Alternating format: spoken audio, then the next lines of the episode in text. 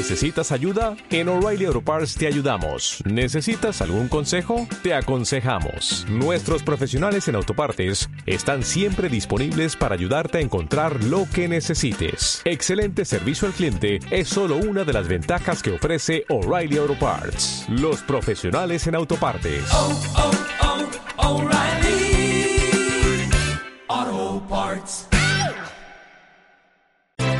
Tresis te ofrece el foco de la inversión. Que situamos con Gonzalo Ramírez Zelaya, director de Renta Fija y Asociados de Tresis. ¿Qué tal, Gonzalo? Muy buenos días. ¿Qué tal? Muy buenos días. ¿Dónde ponemos el foco hoy?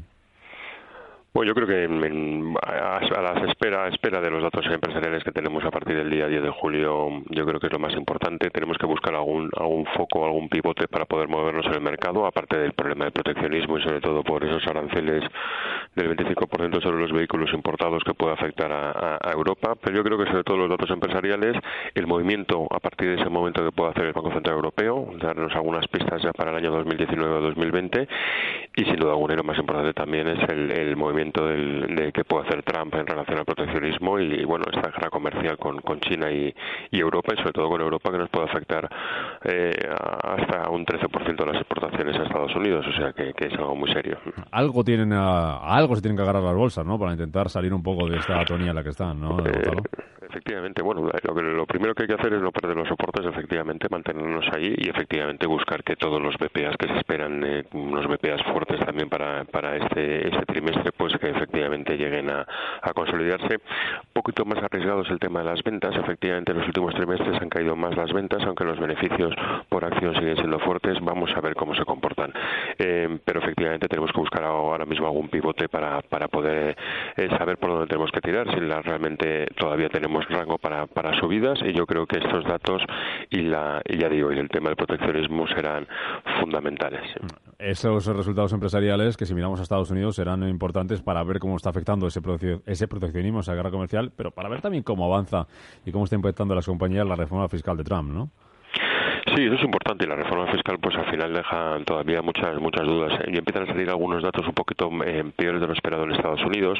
Em, sigue la, la, la- esa interrogante tan grande de cuál es el comportamiento de la curva de tipos de interés en Estados Unidos, que efectivamente estamos muy cerca de, de ser una curva invertida en términos de rentabilidad y ya sabemos lo que pasa con esa curva invertida que, que nos asegura, bueno, no nos asegura, pero nos aproxima efectivamente una, a una recesión económica y por tanto el mercado está bastante tenso y, y es importante por tanto eh, saber qué también está pasando en Estados Unidos. Al final tenemos muchos focos abiertos y lo más importante va a ser efectivamente los datos empresariales, pero no tenemos que olvidar también la cantidad de deuda que cancela en, en los años en el año 2019 en, en, en, en Europa, las pocas posibilidades por tanto que tiene el Banco Central Europeo de subir los tipos de interés, eh, el IPC todavía que sigue sin, sin, sin empujar y teniendo una subyacente un poquito triste todavía, vamos que todavía tenemos muchos datos que nos dejan muchísimas interrogantes para cuál se va a ser el, el, movimiento del mercado, pero sin duda alguna, y nos tenemos que apoyar en los más importantes, es el- los datos empresariales de proteccionismo.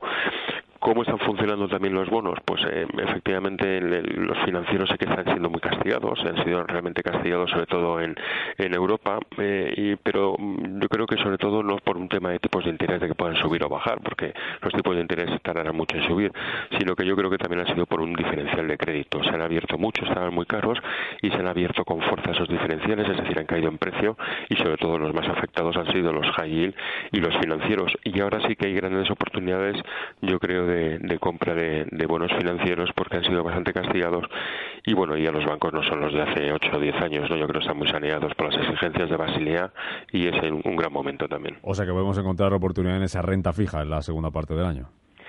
Es que han sido muy castigados y han sido bastante penalizados, así están todos los fondos y las carteras todas en negativo. Pues aquellos que nos, que nos dedicamos a la renta fija, pues está siendo un año bastante complicado. Lo que sí que es cierto es que en, eh, los bancos en especial, con balances más saneados, con una mora mucho más baja, con un aumento de crédito, con una disminución importante de los activos tóxicos de los últimos 5 o 6 años, pues al final invita a empezar a, a coger posiciones porque nos están dando rentabilidades de 3, 4% a 4 años o 5 años que creo que son bastante bastante bastante interesantes. Sí, sin duda. Estaremos muy pendientes. Gonzalo Ramírez, el director de renta fija estructurados de Tresis. En nada ya tenemos todos el aluvión de resultados empresariales. Vamos a ver cómo afecta a los eh, mercados. El foco con. Tresis. Gracias, Gonzalo. Gracias a ti, cuídate, chao. Tresis te ha ofrecido el foco de la inversión.